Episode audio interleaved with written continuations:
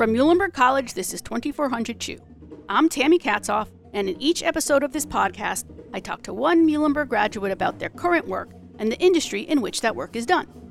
For this episode, I spoke with Christian Paris, class of 2016, who is a certified restorative justice facilitator for an organization called the DC Peace Team, which does, among other things, community development initiatives and crisis de escalation in the Washington, D.C. area.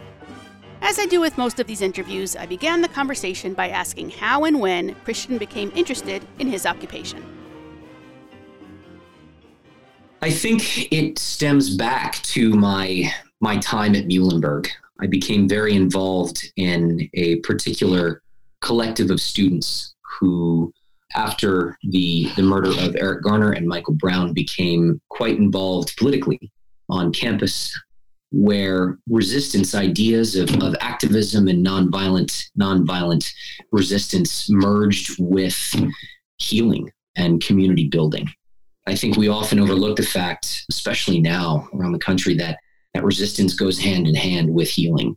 And the pathways of restorative justice, restorative practices themselves are a, a new way of, of thinking that I have come to come to learn from those who I have I have learned from. And I think it is that hybrid of nonviolent political action with healing as well um, as two two elements um, that are I, I, believe are key in, in transforming the society, our society for the better. Did you go right from Muhlenberg to grad school? I, uh, I did not. I, I first went and worked in uh, in India, in northern India, for an awesome organization called Operation Groundswell, and their whole initiative was was bridging the intercultural gap between Tibetan youth um, and North Indian youth and uh, North American youth um, to have conversations about environmental justice, about community building, community development, and uh, just to have a good time too, where we were able to to hike around the, the magnificent Himalayas. So it was quite a quite a privilege to do that for a little bit before moving into grad school. And was it always a plan to continue your education? You know, it wasn't. I thought for a hot second that I was just going to go and bum around the Himalayas for a while. the mountains definitely called to me, but I came back and uh, had the opportunity to apply. Um, and for some reason, they they let me in, so they gave me a shot. So I was able to pick up and, and do a little studying after I got back. Pre-pandemic, did you have a typical day at work, and and what was that like? You know, I think that the the line of work that my mentors are in and that I am slowly merging into, we realize that there is never a typical day at work. you never know what what crisis is in need of of de-escalation. You never know what session is in need of of dialogue and conversation, what conflict might need that that mediation. So we are we are quite fluid in the way that we move around DC. When we are called, we go um, which is a pretty cool opportunity to watch my mentors and w- work with my mentors and and to go um, to do that at, at the at the drop of a hat. It's been interesting because we have also tried to incorporate training consistently to bring on new facilitators, new de-escalators every chance we get. So we find that the most consistent thing is actually just galvanizing more support and getting more people and getting their expertise to bring to our organization. So, but it was pretty fluid up until up until the pandemic started. And now, what are your days like? a lot of Zoom calls, a lot of Zoom conversations, but you know, uh, pain has not ceased, and crisis has not ceased, and conflict has not ceased. We moved from the streets, we moved from school buildings, we moved from community centers right onto Zoom. Um, and Zoom has been quite a blessing to maintain these conversations, to lead full trainings for the weekend, and uh, it's been pretty awesome how uh, how my mentors and how my community has adapted. And pretty cool to be a part of that too. So yeah, you're mentioning your mentors. Tell me a little bit about them.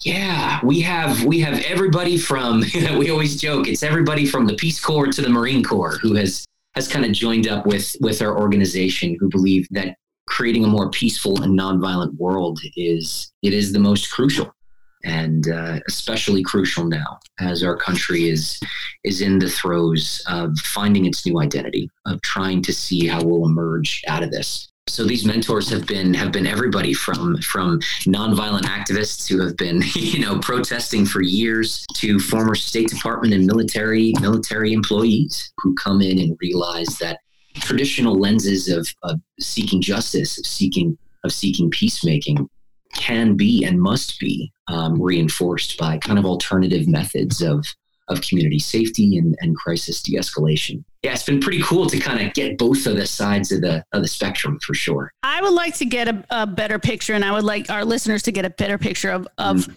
the specifics of what you do. So, can you yeah. tell me a story about? It could be a specific case.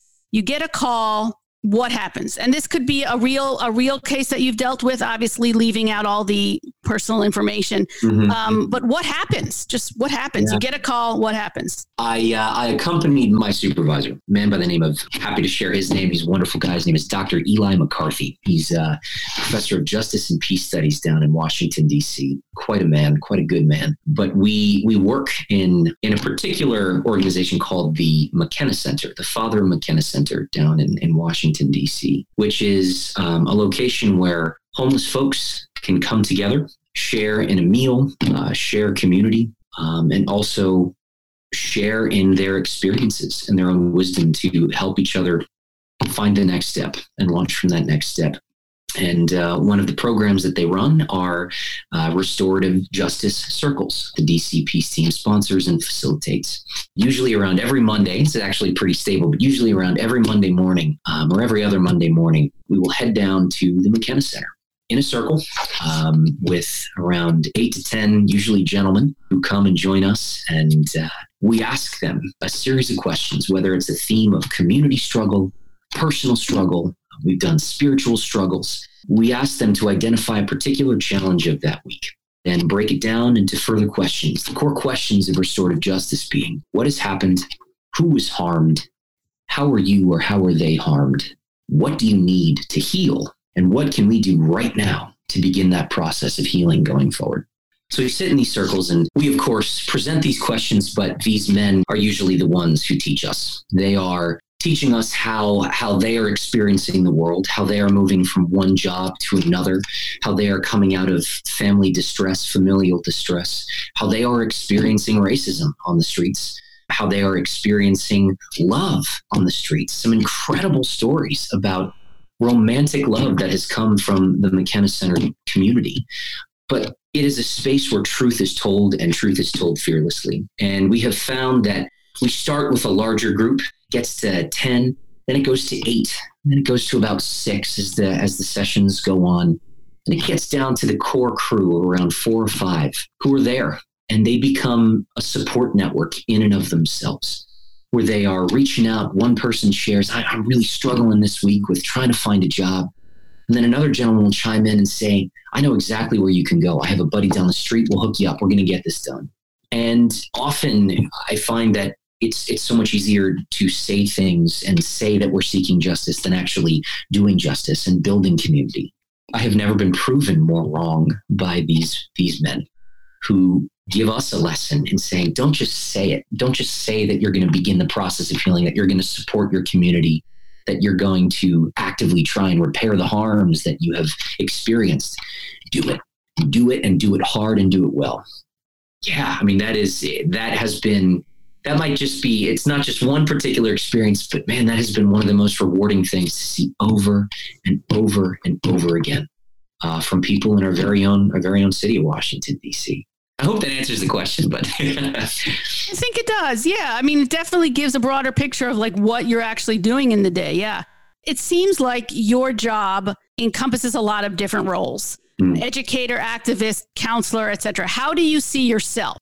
Well i hope on my best days to see myself as a community servant and a practitioner of, of nonviolence, um, of nonviolent mediation. I think I am often finding that I am a student of those I interact with more than anything else, a student of community development, a student of grassroots, of grassroots peacekeeping and peacemaking that does not involve armed presence, a student of spontaneous methods of de-escalation and mediation. And I think the breadth, and I, I am, I, I, do apologize. I am struggling because it is a very broad, a broad job in which we are, we're a part of. But it is unbelievable how often I find, even when I go into a situation planning to, you know, be a part of a de-escalation or an unarmed civilian protection cohort, I am often still a student Um, I am often listening and learning from people on the streets uh, more than anything else. So, yeah, activist, mediator, peacemaker. On my best days, I hope to be, but of all time, I am a student every day. Yeah. Do you ever feel that there's a safety issue for yourself? We have been in a few hairy situations. um, our organization has, we provide a, a service called Unarmed Civilian Protection, where we go in and whether we're coordinating with protest leaders um, and organizers or law enforcement, we will go in and, and wear yellow vests and be there as um, unarmed de escalators. We served between protesters and counter protesters at the Unite the Right rally back in Charlottesville. We served at the March for Life uh, this past January and we are planning to serve uh, as protests and and and civil civil displays of un- unrest currently right now. We we are serving and coordinating with both organizers and law enforcement alike.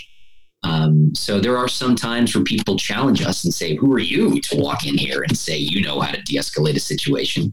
And you know what? Sometimes it's like that's a good question for sure. I'm glad that you asked that. Let's let's talk about it. This is who we are, and uh, so far, thank goodness we have been we have been safe um, and have been able to bring hairy situations into dialogue. But yeah, we know what it takes. We know that what risks we assume when we go out, um, especially for doing de-escalation work. Um, but that is a part of it. Two part question now. Mm-hmm. What are the most challenging aspects of your job, and what are the mo- most rewarding aspects of your job if those two are different from each other? I think the most challenging part of my job is questioning my own right to be in a space, whether it's uh, on the street doing de-escalation work, leading facilitator facilitating circles within the homeless community in Washington D.C., um, or working as an unarmed civilian protector. I think there is, in all honesty, I, I I walked into it at first and felt a deep sense of imposter syndrome, saying, well, why, why me? Why do I get to be here? Why do I get to feel safe to wear this vest? It, it forces me, especially as we get challenged, and a lot of the times, rightfully so, um, in terms of how people are asking questions. I find that it forces me to constantly check my own assumptions, check my own privilege, um, and check my own yeah, yeah. Check my own privilege. Um, I think is a big one, and I think that is a a day in and day out necessity that especially white folks I identify as a white straight male. Especially white folks need to be aware of engaging in this work, especially in marginalized communities. But at the same time, I think the way that you you see people accept an alternative form of justice seeking um, people not just accepting it, but investing in it and adding their own expertise, their own wisdom, their own experiences, de-escalating a, a fight on the street or or de-escalating something between you know a protester and a counter protester. People want to get involved. People are passionate. Yes, people are angry right now. Absolutely. But people so have this desire to be heard and also to hear um, and to learn. And I think when you have that interaction take place and dialogue begins, why are you so mad right now when you ask a protester or a counter protest? What, what is driving that anger? Tell me. I want to listen. I want to hear. They open up and you hear their narrative and you hear how they have come to be in that place.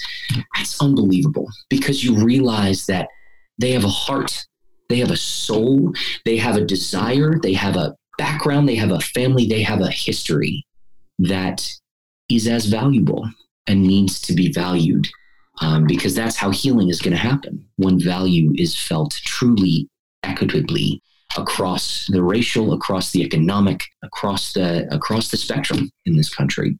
So being a part of that and hearing those conversations happen and hear how a protester and a counter protester will come together and will actually exchange numbers and will have dialogue further on it's just that makes up for any any any series of crappy de-escalations or facilitations at the end of the day for sure am i right to guess that this field this career field is mm. fairly new in mm. other words you you have a very specific um, graduate degree right your graduate degree is conflict resolution. Right. Just curious, do you know if that was a newish program? Hmm. Um, the program that I went to uh, is is about, I would say it's about yeah, twelve years old now. It started at Georgetown in two thousand and eight, and branched off of of an international diplomacy program uh, that was originally there at the School of Government. Mm-hmm. Um, but yeah, it is pretty new. But it, it kind of brings in um, a hybrid of peace studies, um, which have been you know taking place on campuses for years, um, with negotiation tactics and mediation tactics, and conflict analysis theory, conflict theory that um, kind of comes together into this little this ball of of what conflict resolution degree looks like. So it is new, but I find that it is still incorporating a lot, a lot of the practices that have been steadfast and, and very present uh, tenets even at, at universities and, and colleges all around the country for sure. Mm-hmm. How do you think it might change in the future? Progress, trends? We are definitely a busy field right now. We are craving, to speak of the conflict, the CR field, the CR world, we are craving peacemakers. We are craving theorists, conflict and crisis theorists who are looking at conflict around the world and in this country in new and expansive and socioculturally minded ways, who see data and, and social experience as utterly linked. We're craving people who understand that intersection. And at the same time, I think whether you you you feel that you are more comfortable discussing theory in, in, in, discourse or in a classroom, where you want to be out there on the streets wearing a vest, wearing a yellow vest, actually de escalating potentially volatile situations. I think the way in which the world is writhing right now, we are going to absolutely need new thinkers, new doers, and new peacemakers who see all of the pieces uh, coming together. What recommendations or guidance would you give to someone who does eventually want to do what you do? Hmm. Yeah, I think uh, as before, it comes down to number one, being that student, always being willing to learn, always being willing to absorb information outside of a classroom, outside of a place of discourse. Um, my background at Muhlenberg, um, I was a philosophy major. And I knew that my particular focus was in the philosophy of activism and nonviolent techniques of resistance. Um, my my focus when I was abroad, I studied abroad in Nepal, worked with uh, the Tibetan resistance in exile to the occupation, the Chinese occupation of, of Tibet. So I knew that from from my own my own journey, I knew that I wanted to be in this field, um, whether nationally or internationally from that moment um, when I began to explore. But um, within my program and within the DC Peace Team, we have a lot of international relations majors. We have a lot of political science majors. Um, we have a couple of law students who came in there um, to bring in their their understanding of mediation and conflict resolution uh, back to their field. But at the same time, you know, we have folks. We had two math majors Um, who moved into the, the conflict resolution program at Georgetown, who really did feel a, a, call that occurred after they graduated with their math degree and after after they did work at a, at a major researching firm. They said no we want to we want to approach this from a different angle. So i think of course there are particular particular pathways whether you are working working at a at a peace building organization like DC Peace Team or interning at you know um, if you want to go down to DC like the State Department, a lot of folks who did that. But at the same time, I think the beauty about being a part of this field of work, conflict resolution and grassroots conflict resolution, is that word. It is grassroots. So your initiatives at the local level, whether you start them yourself or whether you intern at a large, you know, governmental organization, they are still valuable, a part of that. However, if you're interested in, in pursuing this, brushing up as much on the civil rights movement in this country, the brushing up on, on the Truth and Reconciliation Commission in, in South Africa, for example, there are there are a lot of different areas of, of learning that can be done outside of the classroom, as I said, that will help influence and bolster you as a candidate for an organization like the DC Peace Team.